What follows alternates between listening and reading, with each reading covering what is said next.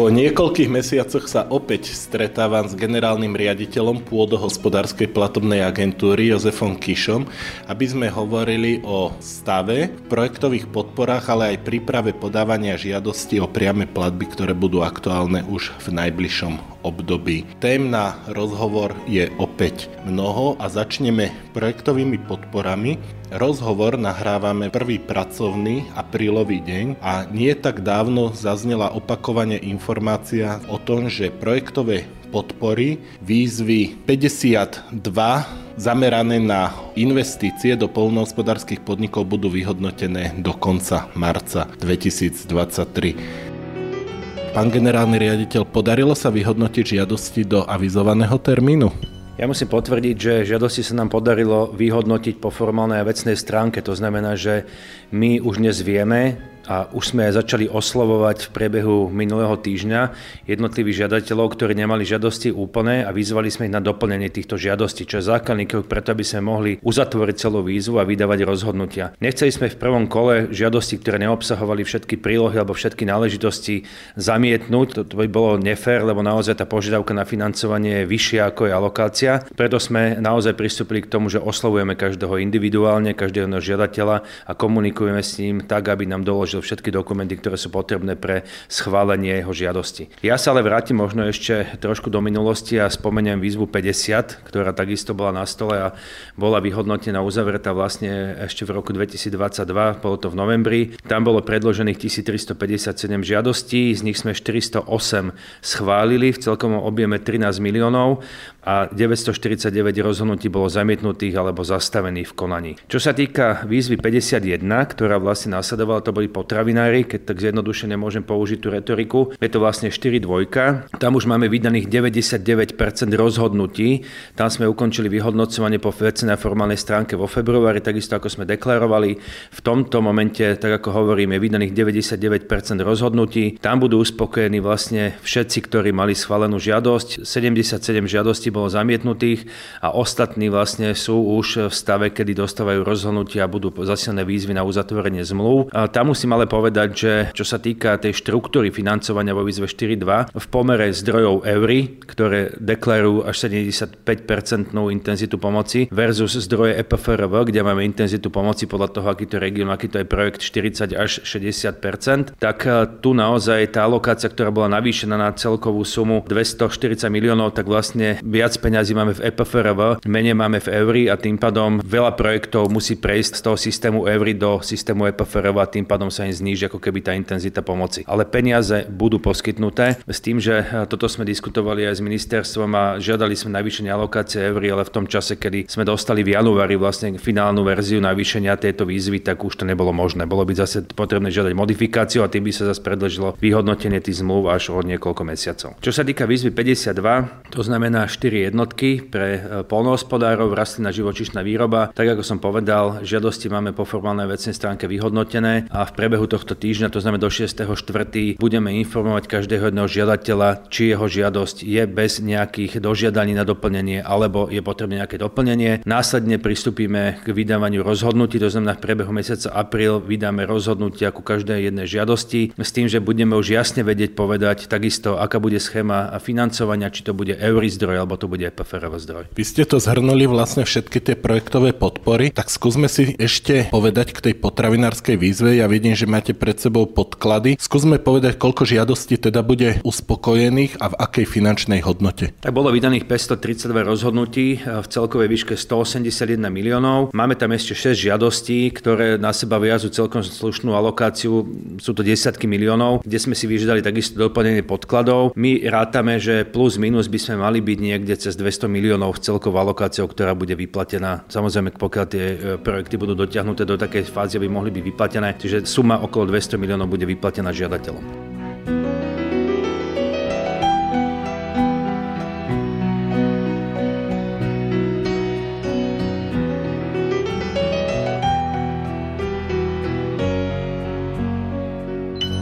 Opakovane z úst najmä ministerstva pôdohospodárstva zaznieva, že ten záujem nebol dostatočný pri pekárenskom priemysle. Vieme mi zhodnotiť, ktorá oblasť potravinárskeho priemyslu chce najviac investovať v najbližších rokoch? Tým, že sme vlastne mali dostatok peňazí, tak uspokojíme všetky podoblasti. Ja teraz nemám pred sebou detálnu informáciu o tom, že v ktorej podoblasti bolo koľko peňazí, to samozrejme viem, viem doložiť, viem vám to poslať, kde naozaj budeme vidieť, že každá jedna oblasť, koľko bola pôvodná požiadavka, koľko je vlastne alokácia, ale hovorím, že tým, že celá výzva je pokrytá dostatočným zdrojom finančných prostriedkov, tak vlastne každá jedna z tých oblastí bude pokrytá dostatočným spôsobom. To ale neplatí pri výzve polnohospodárskej, kde tých žiadostí alebo tých požiadaviek na finančnú podporu cez 400 miliónov a naplní sa požiadavka asi na polovicu. Čo som si všimol, tak to členenie výzvy je vlastne akoby na 8 rôznych oblastí. Keď ste ale hovorili o navyšovaní prostriedkov, tak nikdy nepadli akoby výrazy o tom, ktoré oblasti sa navýšia viac a ktoré sa navýšia menej. Ako bude PPA v tejto otázke postupovať? Tak my sme ministerstvo upozornili na to, že chceme ísť mierou spravodlivosti. To znamená, že keď sme mali pôvodne alokovaných 110 miliónov a tie boli pomerovo rozdelené pre jednotlivé podoblasti, tak to navýšenie o tých 107 miliónov sme takisto rozdelili podľa toho istého pomeru, ktorý bol v tých 110 miliónoch. To znamená, ideme pomerovo tým istým vzorcom. To znamená, že poviem príklad, mali sme veľkú požiadavku na projekty do 400 tisíc, ktorá sa týka vlastne mladých a malých farmárov. Tu sme mali pôvodne alokovaných 19 miliónov z tých 110 miliónov. Zo 107 miliónov miliónov, takisto tam budeme alokovať ďalších plus minus 19 miliónov. To znamená, že každú jednu oblasť navyšujeme pomerovo rovnako, ako to bolo pri pôvodnej alokácii. To nám príde spravodlivé. Samozrejme, pokiaľ budeme zamietať v jednotlivých oblastiach projekty a bude nám vypadávať ďalší priestor na presun peňazí z jednej oblasti do druhej, budeme to robiť a takisto aj pokiaľ sa nám minie ten pomer medzi eury zdrojmi a EPFRV zdrojmi, tak potom tie peniaze, ktoré vlastne boli alokované v EPFRV, budeme používať na projekty, ktoré nebudú úspešné v eury. To znamená, že chceme uspokojiť čo najviac projektov projektov a musím povedať, že tá alokácia v Eury, alebo každá jedna žiadosť, ktorá bola pôvodne posunutá do oblasti Eury a nebude schválená, ale žiadateľ mal zafajknuté svoje žiadosti, že ak mi nevidie Eury, chcem ísť do EPFRV, tak nám zase vytvára priestor finančný na pokrytie viac projektov, lebo čím sa zniží intenzita, o 10 do 15% toto prelievame do toho systému EPFRV a žiadosti budú schválené vlastne v tejto oblasti. Takže je možné, že aj z hľadiska polnohospodárskej podpory alebo podpory polnohospodárskej investícií dojde k zníženiu intenzity pomoci. Musím povedať dneska, že určite áno, lebo hovorím, tá pôvodná alokácia eury tiež nebola navýšená z pohľadu riadiaceho orgánu. To znamená, že dostali sme viacej peňazí do oblasti EPFRV.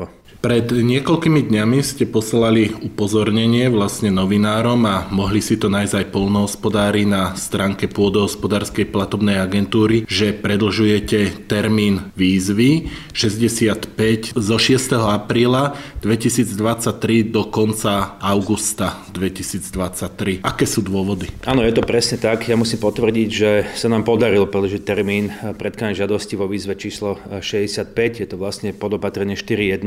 My sme žiadali toto predloženie hlavne kvôli tomu, že vyhodnotenie výzvy 52 je vlastne viazané až do konca marca, priebehu apríla pôjdu rozhodnutia, čiže ten, kto bude neúspešný vo výzve číslo 4.1 v tej 52, tak vlastne by nemal možnosť posunúť svoj projekt do novej výzvy 4.1, kde máme alokovaných 50 miliónov. Som veľmi rád, že posunu tohto termínu došlo a že do 31.8. ten, kto bude neúspešný v 4 jednotke, bude môcť aplikovať svoj projekt do tej novej výzvy číslo 65. S tým, že ja predpokladám, ak nevyčerpáme všetky zdroje z výzvy 4.2, to znamená z 50 jednotky, tak by sme mohli čas zdrojov, ktoré nám zostanú, realokovať do práve výzvy číslo 65. Že ani tých 50 miliónov by vlastne nemuselo byť teda konečných, ale prostriedky, ktoré by sa nevyčerpali, by polnohospodári mohli čerpať v špecializovanej rastlinnej výrobe. My to určite budeme takto požadovať od riadiaceho orgánu. Pre nás je to logický krok a ja si myslím, že je to aj férové voči farmárom a, polnohospodárom. Slovensko je pred parlamentnými voľbami, ktoré vyzerá, že budú v septembri. Výzva je predlžená, pôjde proces samotného vyhodnocovania žiadostí. Vidíme na príklade aktuálnej výzvy, že aj keď je to rýchlejšie, ako to bolo, dajme tomu, v rokoch 2012, 2016, 2018, tak stále to tempo rátame v mesiacoch. Nie je nám mieste otázka, či táto výzva po parlamentných voľbách nemôže byť zo strany novej vládnej garnitúry zrušená? Podľa mňa by to bol veľmi zlý krok vzhľadom na to, čo sme v agentúre spravili od toho roku 2021, že sa nám podarí vyhlasovať nové výzvy, v ktorých máme naozaj alokovaných veľa peňazí. Ak nevyčerpáme tie peniaze z eurofondov cez vlastne naše výzvy, ktoré boli zanedbané v rokoch 2020-2021, tak jednoducho môže dôjsť k sankciám zo strany Európskej komisie a možno nám aj budú krátiť objem peňazí, ktoré sú tam alokované. Čo by som bol veľmi nerád, máme tu aj nové programové obdobie, ktoré už zavezuje nielen súčasnú vládu, ale budúcu vládu k nejakým postupom, k nejakým opatreniam, hlavne čo sa týka ekologizácie, ekoschém a, a možno nejakého precízneho hospodárenia, biodiverzita a tak ďalej. Takže ja si nemyslím, že toto by si niekto zobral na zodpovednosť, bolo by to veľmi nezodpovedné a na strane agentúry sú procesy a veci nastavené tak, že jednoducho zrušiť túto výzvu by bolo neadekvátne vo vzťahu k tomu, ako dnes agentúra funguje, ako sú nastavené procesy, ako nastavená digitalizácia. To znamená, že ak to aj niekto umyselne bude brzdiť, tak budeme vidieť, prečo sa to zastavilo, či na to bol relevantný nejaký legitimný dôvod, alebo to bolo len rozhodnutie nejakého konkrétneho človeka. Takže tá zodpovednosť sa dá potom určite vyvodiť, čo si myslím, že je veľmi správne. Čo sa týka ešte tej dĺžky vyhodnocovania víziev, ja musím povedať, že my sme finálnu informáciu o navýšení zdrojov vo výzve číslo 4.1 a 4.2, to znamená 51 52, dostali až začiatkom januára, to znamená do tej doby my sme nechceli uzatvárať tie výzvy z toho dôvodu, že nemali sme jednoznačnú informáciu, koľko peňazí môžeme použiť. Ja som veľmi rád, že aj keď ten termín od uzatvorenia výzvy, čo bolo ešte v roku 2022 jednej a druhej, sa nám trošku predložil ten čas a naozaj sme získali oveľa viac peňazí do týchto výziev a hlavne v 4 dvojke sme mohli uspokojiť všetkých, ktorí žiadosť bola schválená. Tam sme dokázali vlastne vyhodnotiť žiadosti od polky januára do konca februára. To znamená, že ten čas ja dneska a vidím aj z tých jednotlivých zmien, ktoré sme v agentúre spravili a z rýchlosti vyhodnocovania formálnej vecnej stránky, vidím, že naozaj ľudia sú schopní vyhodnotiť žiadosti behom jedného, dvoch mesiacov.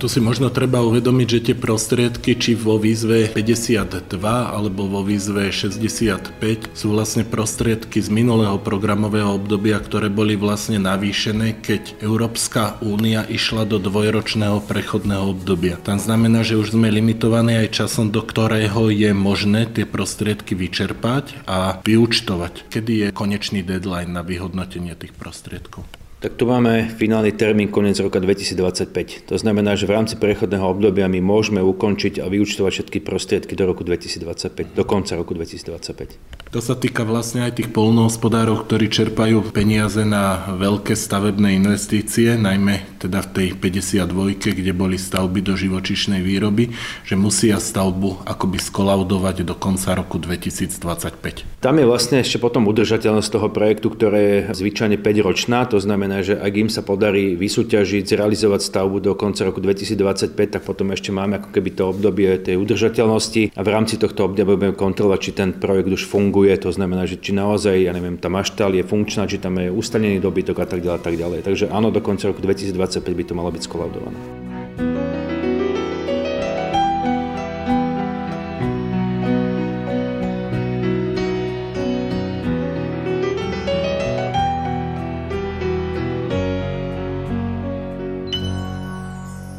Prejdeme k inej téme, ktorá začne byť aktuálna už o niekoľko dní. Je to príprava na podávanie žiadosti o priame platby. Sú tam určite zmeny oproti minulosti.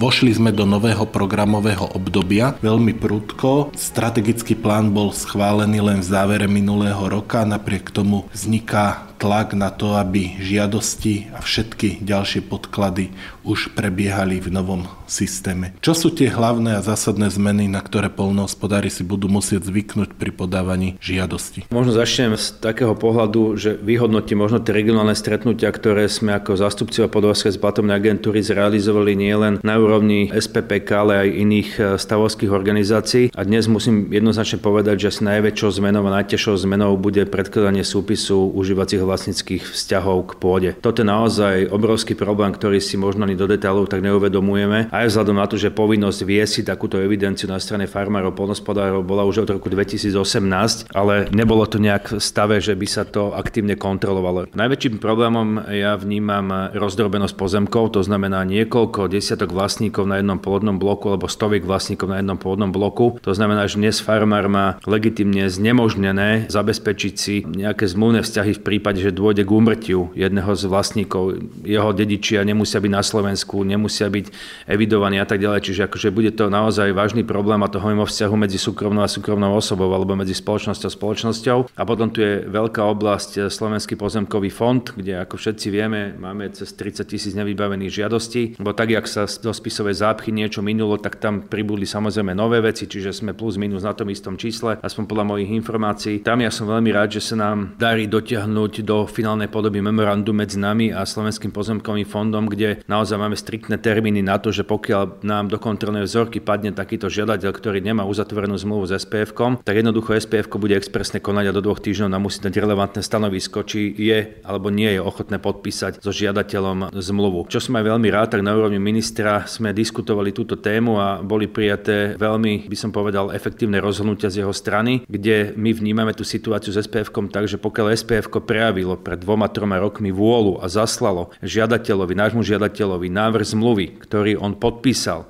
v čase ho zaslal na SPF a do dnešného dňa nemá tú zmluvu podpísanú z SPF, tak bereme to a máme za to, že by sme to mohli brať ako prejav vôle podpísať tú zmluvu a mohli by sme akceptovať uh, takúto, takúto zmluvu aj na strane PPA. Takže ja myslím, že tie riešenia sú realizovateľné, musia byť samozrejme s tým stotožné obidve strany ako SPF, tak aj my. Viem, že v rámci legislatívy to nebude až také jednoduché, ale verím tomu, že aj spolupráci s kolegami z ministerstva sa dokážeme s týmto vysporiadať a budeme vedieť zjednodušiť túto situáciu žiadateľom. Takže prvá oblasť vlastnícke užívacie vzťahy hovorím asi najťažšie. Druhá vec, ktorá je novinkou, je vlastne stropovanie, alebo je to definícia aktívneho farmára, kde takisto farmári budú musieť dokladovať za rok 2022 detailný rozpis svojich nákladov a výnosov, ktoré súvisia s polnohospodárskou činnosťou. To znamená, že mali by ste mať v účtovníctve jasne definované, že aká časť výnosov je z polnohospodárskej činnosti a aká časť je z diverzifikovaných činností. Čo sa týka stropovania, tam bereme do úvahy zase osobné náklady alebo mzdové náklady, akokoľvek to budeme definovať, je to položka, ktorá súvisí so zamestnancami a zase by ten farmár alebo ten žiadateľ mal mať jasne deklarované v účtovníctve alebo v nejakej evidencii, že koľko z tých osobných nákladov je spojených s polnohospodárskou činnosťou a koľko je s diverzifikovanou činnosťou. Zase, my sme toto bohužiaľ farmárom nekomunikovali pred rokom 2022, čiže nikto si aktívne takúto evidenciu neviedol. Takisto sme našli cestu, ako sa s tým vysporiadať. Budeme akceptovať na strane žiadateľov buď nejaké potvrdenie zo strany auditora, čo sa týka hlavne hlavne väčších podnikov pri tom stropovaní, že každý jeden väčší podnik má nejakého auditora, ktorý na záver účtovného obdobia vydá, vydáva aj auditorskú správu, čiže tam by sme vedeli dohľadať veľko z osobných nákladov, ktorý súvisí s polnohospodárskou činnosťou. Predpokladám, že takéto potvrdenie by nemalo byť problém a v prípade, že pôjde naozaj takýto subjekt do kontrolnej vzorky, zase budeme vyžadovať len to potvrdenie od auditora, účtovníka, proste niekoho s gulatou pečiatkou, ktorý potvrdí, že áno, 70% tvojich osobných nákladov bolo spojených s polnohospodárskou činnosťou. Čiže tu tiež hľadáme cestu a chceme nejak zohľadniť to, že sme nekomunikovali skôr alebo včas, tak ako by sa to vyžadovalo. Pre rok 2024 už si myslím, že to nebude problém, lebo už dneska vieme, akým spôsobom sa to bude evidovať, akým spôsobom to je potrebné viesť o svojej evidencii v účtovníctve a tak ďalej. Potom tu máme ekoschémy, kde vlastne ideme tým zelenším prístupom k polnohospodárstvu, hlavne také agrotechnické úkony, ktoré budú prispievať k biodiverzite. Tam ja si myslím, že tiež to nebude pre všetkých úplne jednoduché a úplne adekvátne vo k tomu, čo chcú chcú v rámci dotačnej politiky získať. Tam je podľa mňa len akože na rozhodnutí, že či sa chcem zapojiť do ekoschém a budem na to vynakladať určité finančné zdroje, ktoré môžu byť v závere vyššie ako to, čo dostanem, lebo dneska vieme, že plus minus sa bavíme o nejakých 54 eur na hektár, pokiaľ budem aplikovať ekoschémy.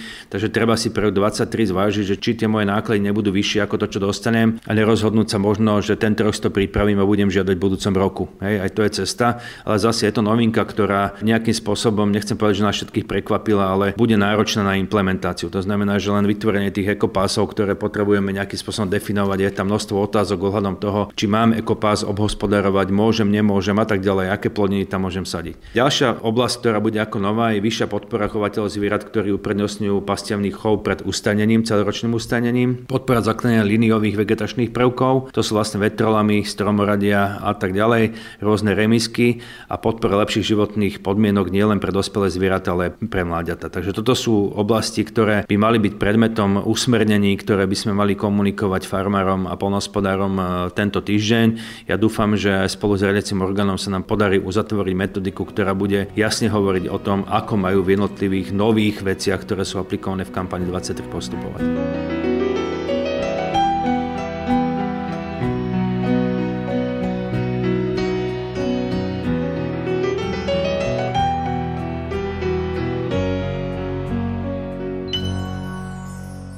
Ste to vysypali teda veľmi komplexne, verím, že podrobnejšie sa k tomu dostaneme aj 19. apríla na podujati, ktorého sa zúčastníte v Nitre, ktorý organizuje zväz pestovateľov a spracovateľov kukurice. Ja by som ale išiel postupne po tých témach, ako ste ich začali hovoriť. Prvá téma bol zoznam vlastnických a užívacích vzťahov. Je veľmi málo informácií o tom, ako vlastne tento zoznam budú tí účastníci viesť. Má byť na to nejaká Excelová tabulka, čo sa od polnohospodára žiada? Bude to vlastne formulár, ktorý bude mať formu jednoduché kvázi Excelovské tabulky, bude to pre všetkých rovnaké, budeme tam mať naozaj len základné údaje, ktoré budeme vyžadovať na to prvé ako keby overenie toho, či je, ten farmer mi deklaruje niečo, čo má, proste musí vedieť základné údaje. To znamená, že o aký pôdny blok sa jedná, kto je tam vlastníkom, kto je užívateľom, čiže budú tam tie základné identifikačné identifikačné údaje, ktoré mi jednoznačne musia povedať, že či je v mojom e, užívaní vlastníctve daný plodný blok, daná plodná plocha. Čo ste spomenuli, Slovenský pozemkový fond,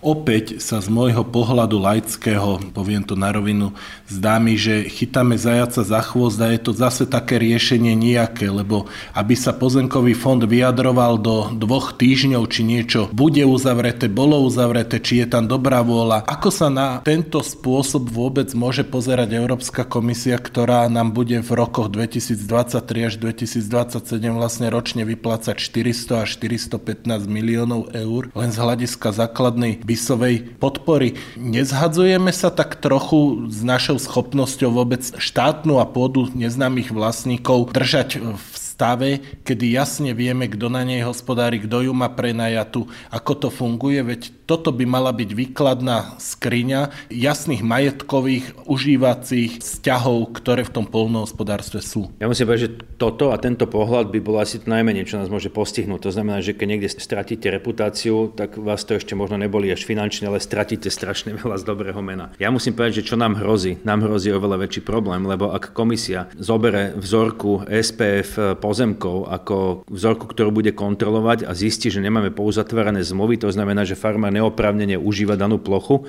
tak nám toto môže vyhodiť ako chybu a ak budeme mať v rámci priamých platieb chybovosť vyššiu ako 20%, tak Brusel je oprávnený zastaviť e, vôbec prvý pilier. Takže akože to riziko, ktoré nám e, hrozí a ktoré je oveľa horšie ako to reputačné, to finančné. To znamená, že ak by niekto naozaj dneska prišiel a skontroloval každú jednu žiadosť, či na strane SPF k tomu je alebo nie nejaký dokument a pokiaľ by neexistoval, investoval, jednoducho toto mám niekto vyhodnotí ako neoprávnené užívanie pôdy, je to chyba a keď to bude viac ako 20%, zastavia prvý pilier.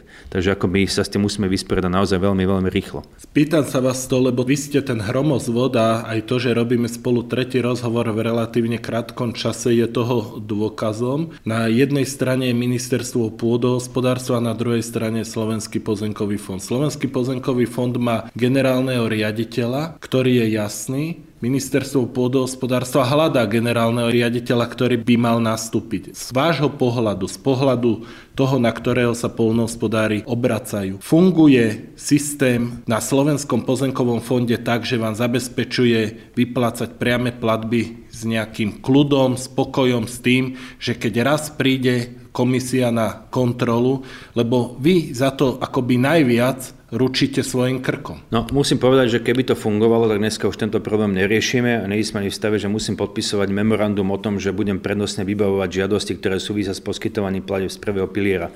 Toto by malo byť úplne štandardné a ja teraz e, nebudem hodnotiť tú činnosť nového vedenia SPFK.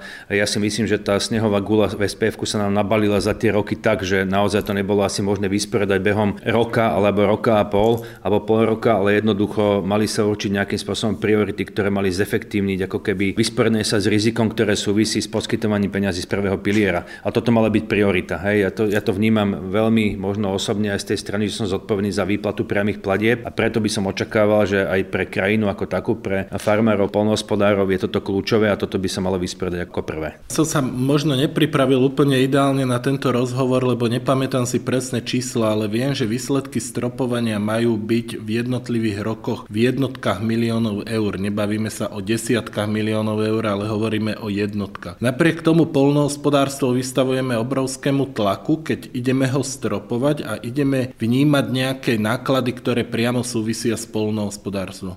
Sú mnohé podniky a sú za to podporované aj do súčasnosti, aby diverzifikovali svoju výrobu k nepolnohospodárským činnostiam.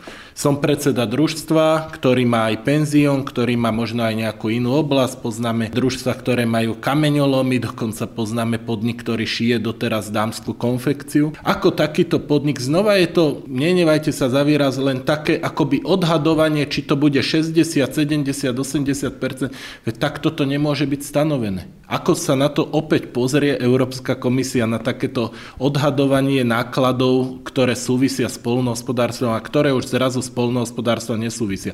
Veď ako predseda družstva riadím celé družstvo aj s tými diverzifikovanými oblastiami. Zas musím povedať, že možno s týmto nápadom sme vylieli dieťa aj s vaničkou. To znamená, že pre mňa nielenže zmeškanie tej informovanosti vo vzťahu k žiadateľom, že ako budú zabezpečovať dokladovanie nákladov pri stropovaní až po jednoznačnú legislatívu, ako to má vyzerať v účtovníctve, ako si mám viesť to účtovníctvo. Lebo ak sa na to pozriem z čisto pragmatického pohľadu, tak vlastne ja vyžadujem od žiadateľov, od každého jedného majiteľa toho podniku, aby jeho každý zamestnanec si robil denný výkaz prác čo ja si myslím, že v súčasnej dobe a pri súčasnom nastavení je toto neadekvátna požiadavka. S týmto sme sa stretli aj na tých regionálnych stretnutiach. Jednoducho zase je to nadpráca pre tých ľudí. Nie je to nejaká účtovná firma alebo nie je to nejaká administratívna firma. Tí ľudia o 4. o 3. ráno vstávajú, idú do práce, končia niekedy neskoro v noci a ešte od nich chceme, aby potom, keď ukončia prácu, sa vypísali, že koľko ktorú hodinu sa venoval kravičkám, koľko ktorú hodinu sa venoval penziónu a koľko ktorú hodinu sa venoval tomu, že na tom traktore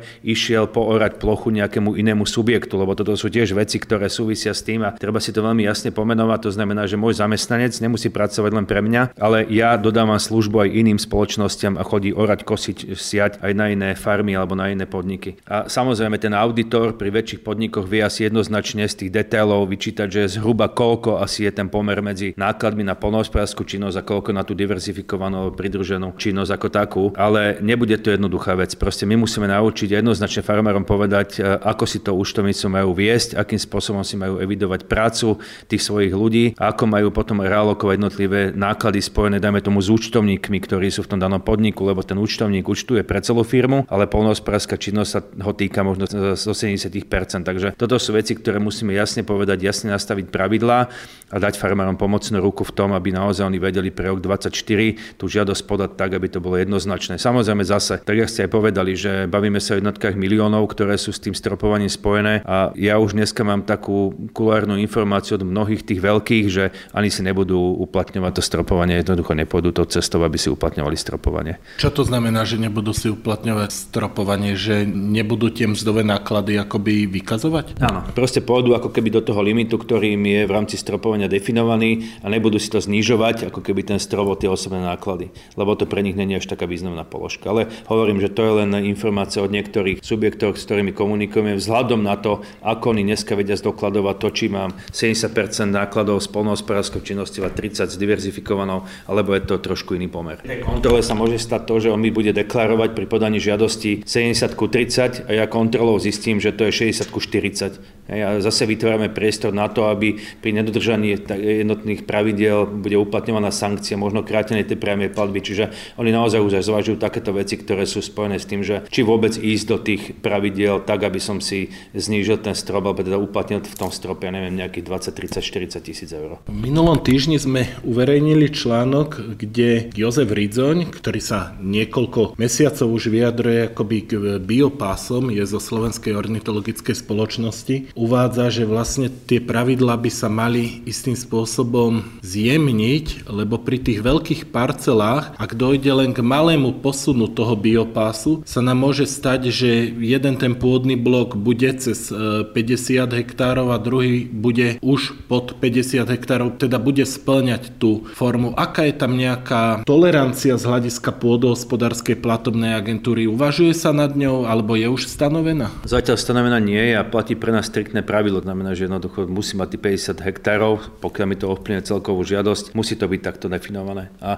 budeme musieť aj spolu s ministerstvom sa baviť, a to je nielen pre oblasť e, ekopásov, ale možno aj pre všetky nové veci, ktoré ideme aplikovať do praxe, e, nastaviť si určitú mieru tolerancie, ktorá bude zákonne možná. To znamená, aby sme neboli možno až tak striktní, pokiaľ nám to jednoznačne neukladá legislatíva. Toto všetko, čo hovoríte, sú akoby body k priamým platbám, ktoré sú v príprave, ale fakt je ten, že nariadenie, ktoré schvaluje vláda, stále schválené nie je a tým nariadením sa akoby ustanovujú pravidla pred predkladanie žiadosti k priamým platbám. Ako sa na tento stav pozeráte, lebo vás to priamo ovplyvňuje? Tak my sme začali naozaj vyvíjať veľký tlak na riadiaci orgán z toho pohľadu, že aj keď nemáme schválené nariadenie vlády, ide hlavne o 435 a 436, že potrebujeme metodiku a mať jasné usmernenie vo vzťahu k tomu, čo máme komunikovať žiadateľom, ako máme my zabezpečovať implementáciu a výkon, nielen kontrola uplatňovaná sankcie, ale dávať aj nejakým spôsobom našim žiadateľom poradenstvo vo vzťahu k tomu, ako majú podať žiadosť 17.4. Pre mňa 15.4., kedy má byť prijaté alebo má byť schválené nariadenie vlády, jedno a druhé je,